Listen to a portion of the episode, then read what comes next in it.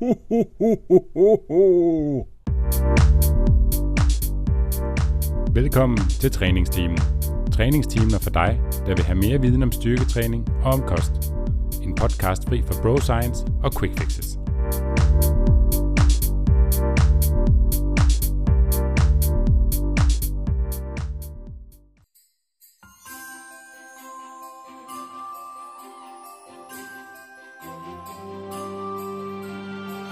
Velkommen til træningsteams. Nej, glædelig øh, det 21. december, ikke også?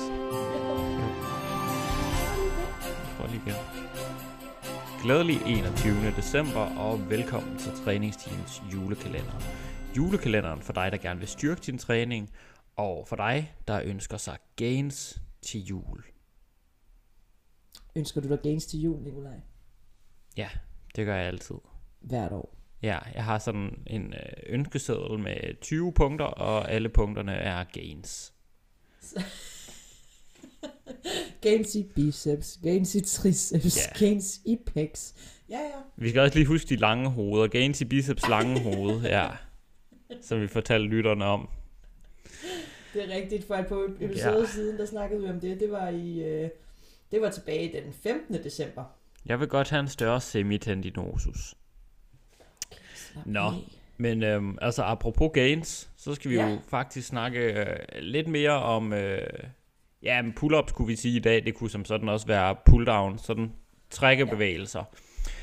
Og øh, hvorvidt man skal køre overhånd eller underhånd i sine pull-ups. Mm. Men nu siger jeg jo pull-ups, Michelle. Hvordan er det egentlig med det? Ja, men altså, der er jo sådan lidt en, øh, en øh, sådan retorisk øh, krig i forhold til, hvordan man udtrykker øh, Det er næsten en det bandekrig. andet. Det er næsten en bandekrig, det er ikke helt en bandekrig. Hmm. Men, øhm, men det er sådan, at i virkeligheden, så det her med at trække sig selv op, nu nævnte du pull-downs, men nu, nu holder jeg lige fast, op i, øh, fast i, at det her det er øh, pull-ups, eller øh, hvad hedder det, øh, chin-ups, og man kan sige, at alt sammen er jo en kropshævning. Og der er nogen, som vil kalde det for pull-ups, uanset om man kører med underhånd eller overhånd.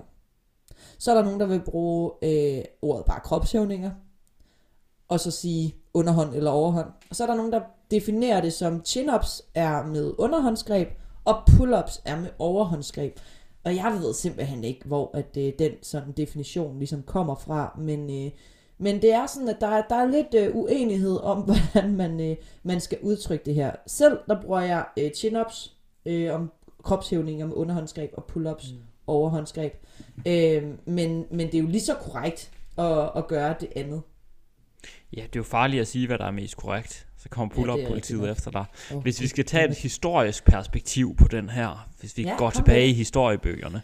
Jeg tror faktisk oprindeligt, at, øhm, at chin-ups har været med underhånd, også fordi der kommer man højere op med hagen over stangen, på grund af den position, man ligesom er i, og at pull-ups det så var med overhånd.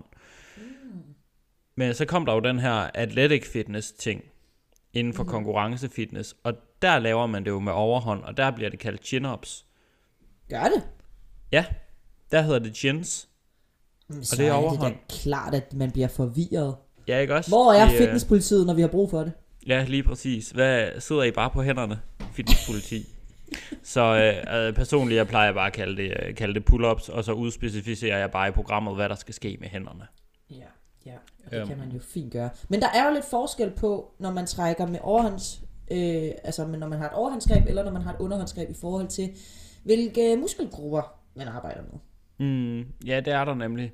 Øhm, det man kan sige, det er nok i virkeligheden ikke sådan vinkelen i hånden, der betyder noget, men det betyder noget i forhold til hvilken sådan albue og overarmsposition vi får i forhold til kroppen deri. Man kan sige, hvis man forestiller sig, at man holder med underhåndsgreb og laver, øh, og laver kropshævninger, så vil armene og albuerne være mere foran en, hvorimod laver man pull-ups med overhånd, så vil man mere naturligt sådan få albuerne ud til siden. Mm-hmm. Øhm, sådan at ja, albuerne kommer ud ved siden af kroppen, i stedet for at være mere foran kroppen.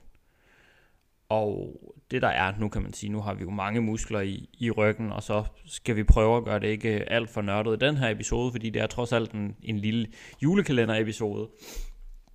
Men vores, øh, vores lats, vores brede rygmuskel, den som man også kalder vingerne, hvis man ser på, hvordan den egentlig løber, dens forløb, så kører den sådan rundt om brystkassen, den bevæger sig rundt om kroppen på en eller anden måde.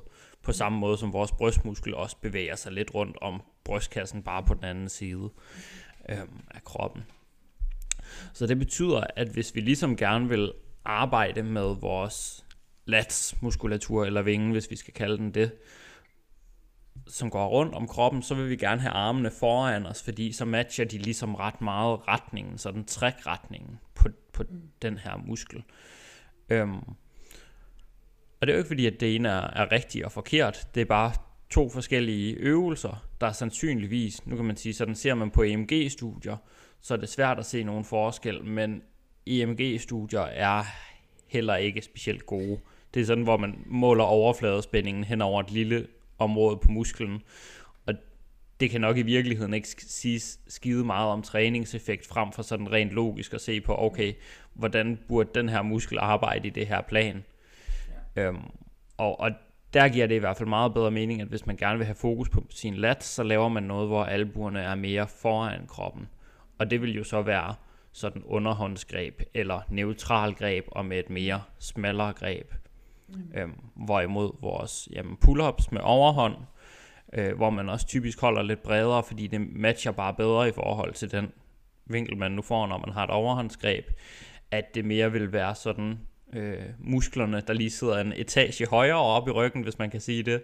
Altså musklerne omkring skulderbladene og så videre. Så, så pull-ups med overhåndsgreb er ikke primært en lat øvelse. Det er mere en øvelse for øh, jamen, teres og musklerne mellem skulderbladene, vores traps og vores bagskulder, og selvfølgelig også øh, musklerne, der bukker albuledet.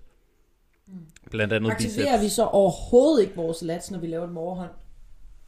Jo, det gør vi. Det gør vi. Men um, bare ikke lige så meget, som hvis vi laver det med underhånd? Jeg tror næsten mere, man vil kalde det en stabilisator. Igen, det kommer også lidt sådan an på, an på teknikken, men hvis man vil fokusere på sin lat, i pull-ups i hvert fald, så giver det meget bedre mening at have albuerne foran kroppen med sådan et underhåndsgreb. Eller måske endda, hvis det skulle være sådan helt teoretisk godt, så vil man nok sige noget, eller sådan en neutral håndledsposition. Ja, ja. Men, men igen, altså det er jo også, nu er det detaljeret, det, det der måske bare giver god mening, tænker jeg, er, at mange vælger det, altså fordi mange programmerer sådan, at de har et vertikalt tryk til ryggen, og et horisontalt træk til ryggen. Og tit i det horisontale, så tænker man, okay, jamen det, det her, jeg trækker vandret på kroppens akse, så her vil jeg gerne træne musklerne i øvre ryg, og så mit vertikale træk, hvor jeg ligesom trækker, trækker ned mod gulvet, det er der, hvor jeg gerne vil fokusere på min, på min lats. Og hvis det er sådan, man tænker det ind, så vil jeg primært have øh, chin-ups, eller chin-ups med sådan en neutral greb, mere end jeg vil have pull-up med overhåndsgreb som den øvelse. Mm. Og som en tilføjelse til det, så bliver det her jo meget sådan muskelspecifikt på, jeg vil gerne ramme mine lats. Mm. Øh, men man kan jo også sige, at, at kropshævninger er jo også en skill.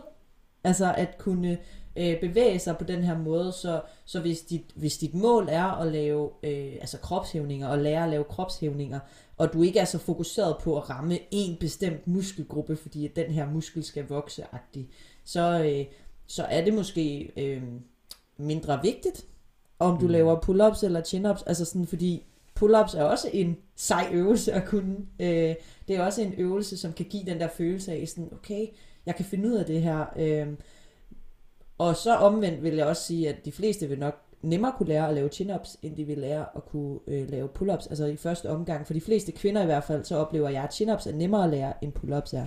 Ja, øhm, og det, det hænger jo også sammen med, hvad det er for nogle muskler, som ligesom hjælper til i den øvelse. Øhm, har du mere at tilføje til, til dagens emne, Nikolaj? Nej, jeg, jeg synes også, det, der, det er godt at få sagt det der med, at, at underhåndsgreb er nemmere, så derfor er det også den, der giver bedst mening at træne op til, til at starte ja. med. Men man kan godt sige, selvom, selvom man måske ikke er sådan interesseret i maksimal muskelvækst, så kan der stadigvæk være noget godt i at tænke, okay, hvordan får jeg en nogenlunde komplet træningseffekt på min ryg? Øh, og det betyder overhovedet ikke, at så må man ikke lave pull-ups med overhånd, men så kan det måske være, at det øh, horisontale træk, man laver, det så skal være lidt mere rettet mod at have albuen mere ned mod hoften mm-hmm. End det er at lave noget med albuerne helt ude. Nu bliver det selvfølgelig ret nørdet, men sådan at, at man tænker, okay, hvordan kan jeg så lave noget der, der ikke også er totalt fokuseret på øvre ryg? Nørdet og nice. Ja, mange af vores lyttere er jo også nørder, så der skal også være lidt til dem. Præcis. Hele den her julekalender er lavet til jer. ja, den er... Det var, øh, det var rådet for i dag. Øh, hvordan bruger du underhånd og overhåndsgreb? Hvad er hvad? Og øh, vi øh, ses allerede igen i morgen. Det gør vi.